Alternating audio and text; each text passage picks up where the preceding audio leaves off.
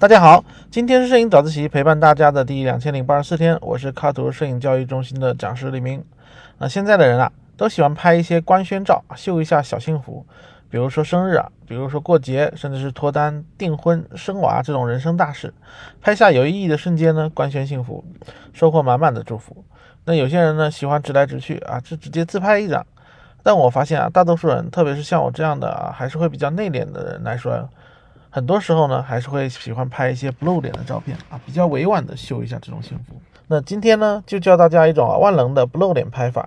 第一种啊是完全不带人的啊，不带人怎么拍呢？其实很简单，生日就拍生日蛋糕啊，过节就拍花，拿证就拍证啊，订婚就拍对戒。其实这些啊，很多人都已经在拍了。就比如订婚来说，这种带有约定啊、带有契约属性的，那就一定要拍订婚的对戒，或者是定情信物啊，代表着一种承诺。啊，所以今天的重点来了，这种含有特定意义的物件啊，也可以说是摄影画面里很重要的一种元素，一种符号啊。在看到这种符号的时候呢，所有人不用思考，第一秒钟就会联想到这个符号背后的意义。所以，任何你想要官宣的事情，只要找到这个事情背后的符号，你就可以拍出有逼格的照片啊。明白这一点啊，今天早自习的重点我就讲完了。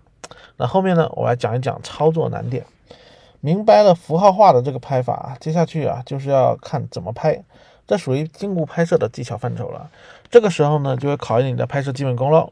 那这里也提醒大家一下啊，静物拍摄其实上手啊并不难，但是要拍精拍好啊反而不太容易，还是建议大家多学习摄影课程。首先呢，无非就是确定好主体，也就是这个事件背后的主要符号。啊，就比如说生日的符号，就可以是一个蛋糕啊。找好了主体，你就可以设置好背景啊。如果不太会弄呢，就干净一些啊，简单一点，比如纯色的窗帘啊、墙面、纯色的桌布啊、沙发啊都可以。那如果爱折腾，就多拿一些道具啊，设置好前景啊、后景，再多拿一些辅助道具啊，围绕着这个主体进行摆拍。这些在家里啊都可以自己慢慢尝试。那背景设置好呢，就要多留意光线了。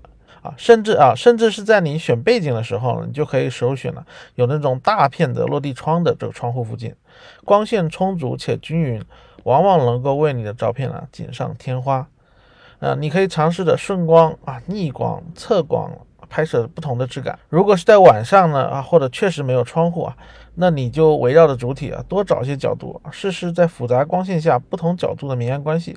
在光线充足的时候呢，你可以试试把一些点光源的顶灯关掉，因为这种光源光线啊比较硬，很多时候呢会在物体上形成很难看的光斑，影响整体的质感啊。最后最重要一点啊，就是要选择中长焦的镜头来拍摄。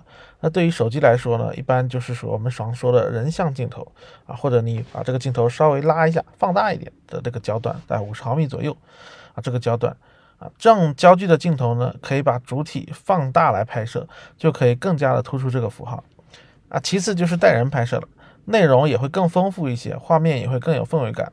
带人拍还不露脸，那到底要怎么拍呢？还还是回归符号，我们还是说拍订婚。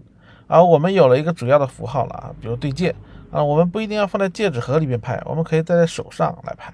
而手某种程度上来说呢，也是一种符号。那拍法其实和前面说的静物拍摄就类似了啊，但有一个关键的，就是因为有了人的参与，所以在这里呢，不同于静物拍摄，你要考虑到美姿啊，难点也就在这。所以我建议大家先多进行静物拍摄啊，你可以随便摆拍，因为静物嘛，你随便摆都可以。你要找到相机啊和这个符号之间的一些镜头关系。然后你再把手这个符号带进来，学会去引导模特做出适合的姿势，因为往往他们不是专业的模特，那手要怎么摆造型才会好看啊？什么地方该用力，什么地方不用力？双手怎么握会体现出这种唯美亲密感？哪只手在上，哪只手在下？啊，手掌摊开还有握拳的变化，又有什么样不一样的情绪？要找这些感觉呢？你也可以在平时的时候啊，多拍拍自己啊，进行无实物的练习。还可以多找一些好看的电影啊、图片来观察，这样在实际拍摄中就会更加的顺畅。比如说肩可以凸显女性的柔美，也可以凸显男性的健美啊、承担。还有鞋子呢，可以展现出主人的生活细节。亲人的背影呢，也可以凸显一些复杂的情绪啊，甚至是一些剪影、一个笑容，这些都是照片里的符号，可以富含更多的含义。另外啊，当你学会这种符号化的拍法，并掌握一些拍摄技巧，那么你的摄影啊就会慢慢跳脱出人物啊、静物啊、风光啊这些的框框，而用一个全新的视角来看这个世界。你会发现，哇，有这么多好拍的啊！比如无处不在的栅栏是一种符号，椅子是一种符号，鱼缸里的鱼也是一种符号。我们经常陪孩子一起放的风筝也成了一种符号。在这里呢，我也分享一个早自习早期的一篇文章，他用一组无人的照片拍出自己父亲的关系啊，是我们冯新尧摄影师的呃一组作品。然后易老师呢也对他的照片呢进行了详细的分析，来让大家看看啊，好的摄影师是怎么利用符号来说故事、表达情绪的。好了，今天就先聊到这。今天是摄影早自习陪伴大家的第两千零八十四天，我是李明，每天早上六点半，微信公众号“摄影早自习”，我们不见。不散。